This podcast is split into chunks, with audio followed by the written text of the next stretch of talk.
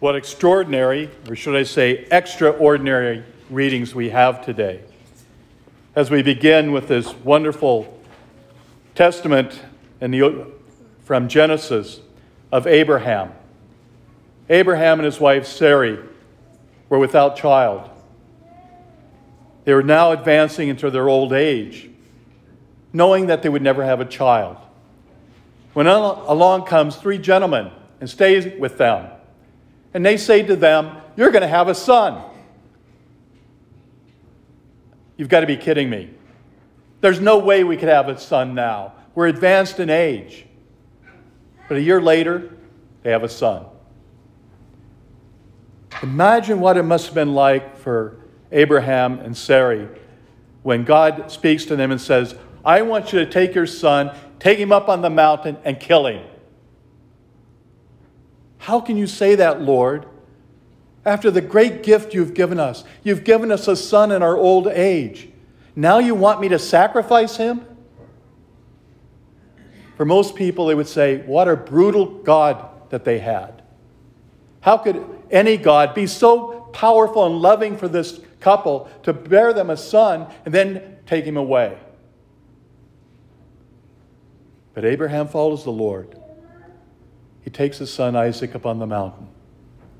He builds this altar, having his son help him. Son wondering what's going to happen. He gathers all the sticks for the fire.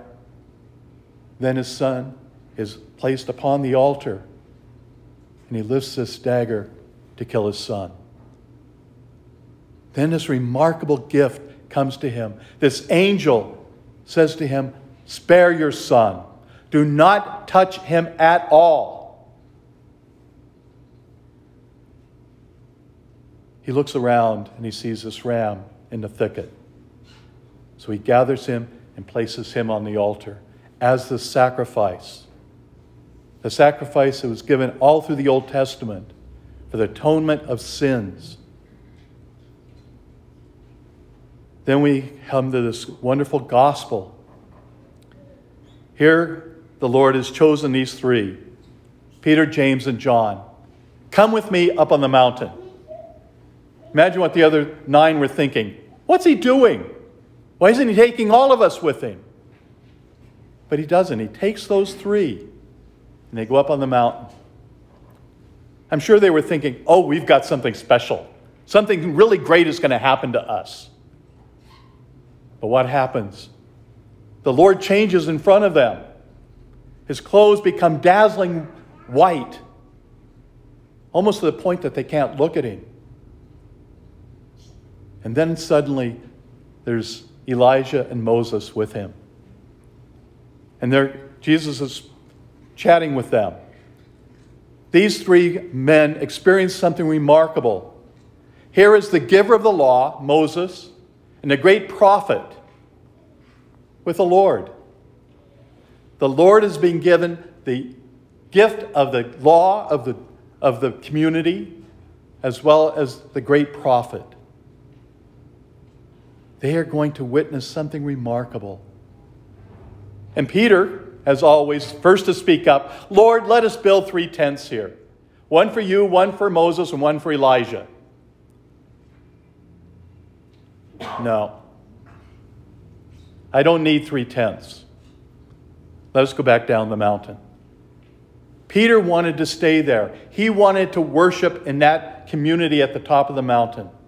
He didn't want to go back to anyone else because they had witnessed something remarkable. But they head down the mountain. The Lord tells them, Don't say anything to anyone about what you've seen till after I've been risen, raised from the dead. I, it had to have been terribly difficult for them not to say anything, not even to the other nine. Yet they kept quiet. But all the time they're wondering what does he mean by rising from the dead?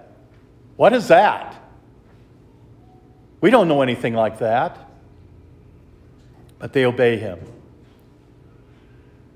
Then we hear the comparison between Abraham and God. Abraham was willing to sacrifice his son, but God interceded. But then God is willing to sacrifice his son, and he doesn't stop. He does the sacrifice of his son for us to bring us out of the, the terrible dread of death into the bright hope of eternal life.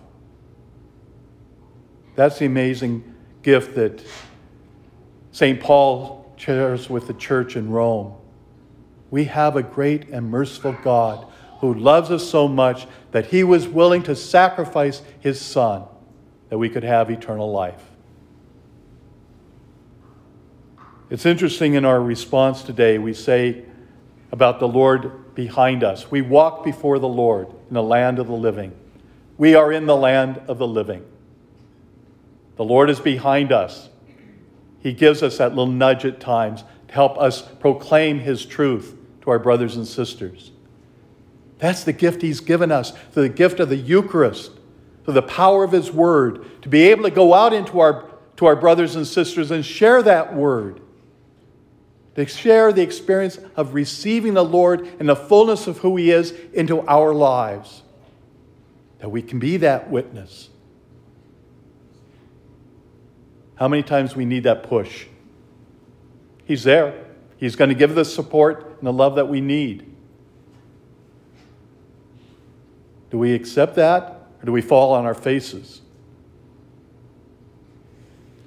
We ask the Lord to be with us, to give us that inspiration, to be able to be that witness, especially in this season of Lent, to be a real witness of His presence in our lives.